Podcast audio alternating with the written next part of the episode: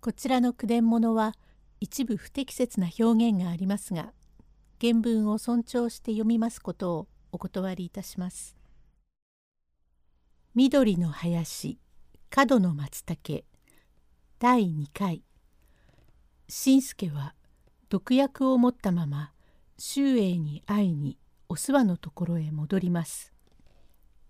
さだはいさようでございますか。私もまだ眠りもいたしません。どなたですえ？しんすけ。へえ、しんすけでげす。ちょっくりお分けなすって。おう、ご苦労様。お寒いのにね。へえ、先ほどは上がりまして、大きにご厄介になりまして。さあ、お上がりなさい。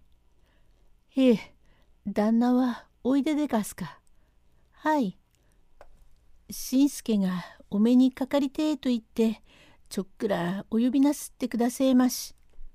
ああ、そうですか。旦那、ちょっとお目にかかりたいと言って、しんすけさんが来ましたが。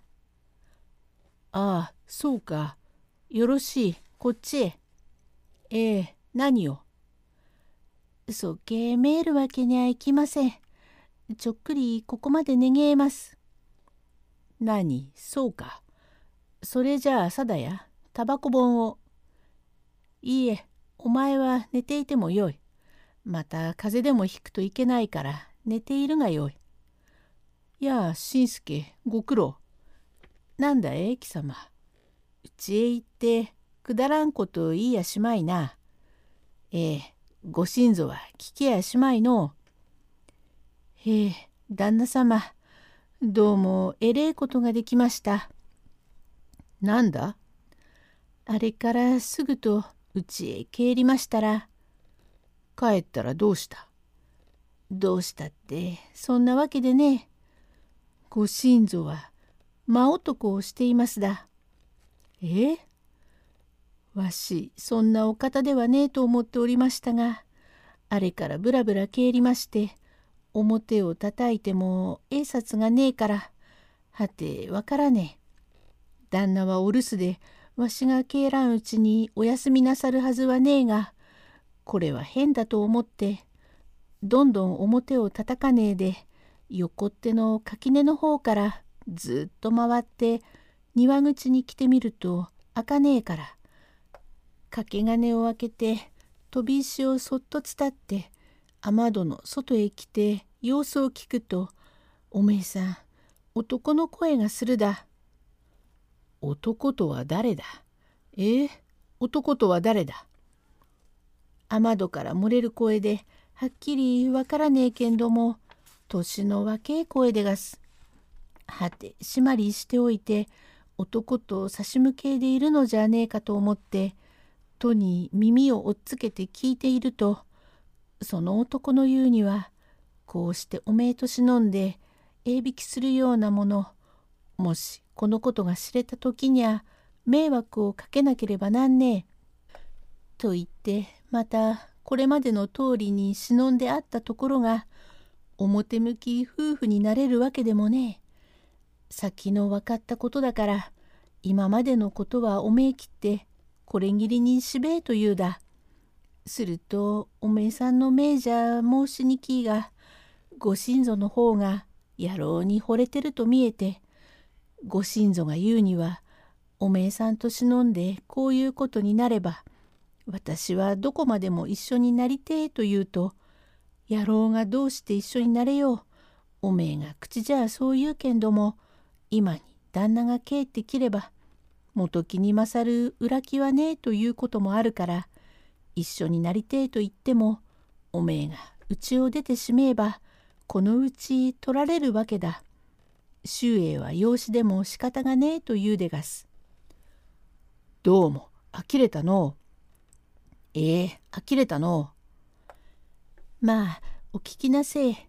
周英は養子だからこのうち取られてはつまらねえからそれ昼間お聞き申した毒薬があるでげしょう。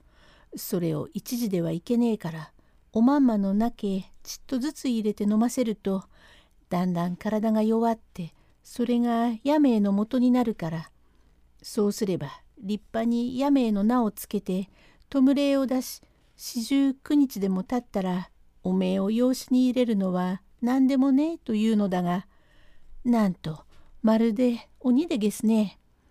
それからわし飛び込んでぶっくらして野郎の花畳にこすりつけてくれべえと思ったが一応おめえさんに話してからと思ってすぐとわしが一目散に駆け出してきたのでげすからすぐにおいでなせえ。えすぐにおいでなせえ。どうも呆れたの手前よく親切に来てくれた。何にしてもすぐに行くから。おおいそのこれ俺の着着物着物おすは。しんすけどご苦労様。何かおうちに？ええべらぼう。まあ着物を持ってこい。早く早く。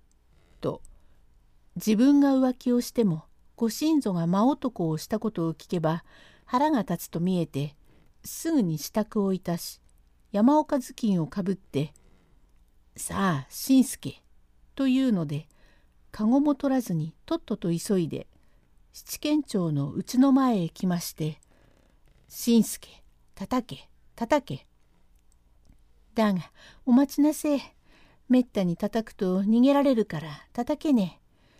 庭の方から逃がしたら元も子も吸ってしまうからわしが出所をたたくからあんた表へお回りなせ。え。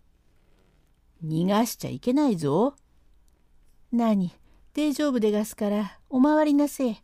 というので新助が台所口から「ただいま帰りました新助でがす」「ただいま帰りました」と言いながら自分が締まりをしたところからスーッと開けて入ると「3畳の駒その次が4畳その奥は6畳の茶の間ここへ入ってみると霧の糸政に黒柿の縁のついた立派な火鉢にかかっているのは利休の鉄瓶もう火が絶え絶えになって湯も生ぬるくなっております鉄瓶の蓋を取ってかの盗み取った毒薬をざらりと放り込んで旦那様、旦那様、逃げられてしまった。逃げられた。なんだ?はあ、とうとう逃げられてしまった。方々を探したがいねえから逃げられてしまったようだ。なんだ、早くここを開けろ。おい、開けろ。さあ、お入りなせえ。なんだ、いねえか。わし出床を開けるとがらりと開いたからなけへへってあっちこっち探したがいねえから逃げてしまったと見えます。だからしようがないじゃないか。いやしんすけこれは逃げやしないぞ。ええ逃げません？逃げるなら着物やわずかの金だが40両ばかりタンスにあるのがそっくりあるのは変だのはあ慌てて置いていってしまったのでげしょう。だけれども残ったらおめえ様のためになるべえじゃねえか。それじゃあ俺が庭へ入った時に感づかれたと思ってわしと思わずに野郎を連れて慌てて逃げたんでげしょう。みんなこれはあなたに授かったのでげしょうが、バカなご親祖だね。金や着物を置いていってしまったのは、天道様がおめえ様を守っているのだんべ。そんなことをするやつじゃなかったがな。だが新助、手前がかすかに聞いたというのだが、どこかちっとは聞き慣れた声のとこがありそうなものだのそれがしっかり知れません。普段わしが時へ来た男の声でねえでがす。全くわからんか。わかりません。やっと雨戸を漏れて話を聞いたぐらいのことで。だからね、わし帰ってすぐに行ってまたかけてきて喉が渇いたからひしゃくで水一杯飲みましたがあんた水か湯でもあげましょうか。ああ湯を一杯くれ。ええどうもね本当に心得ちげえな。さあお上がりなせえまし。第3回へ続く。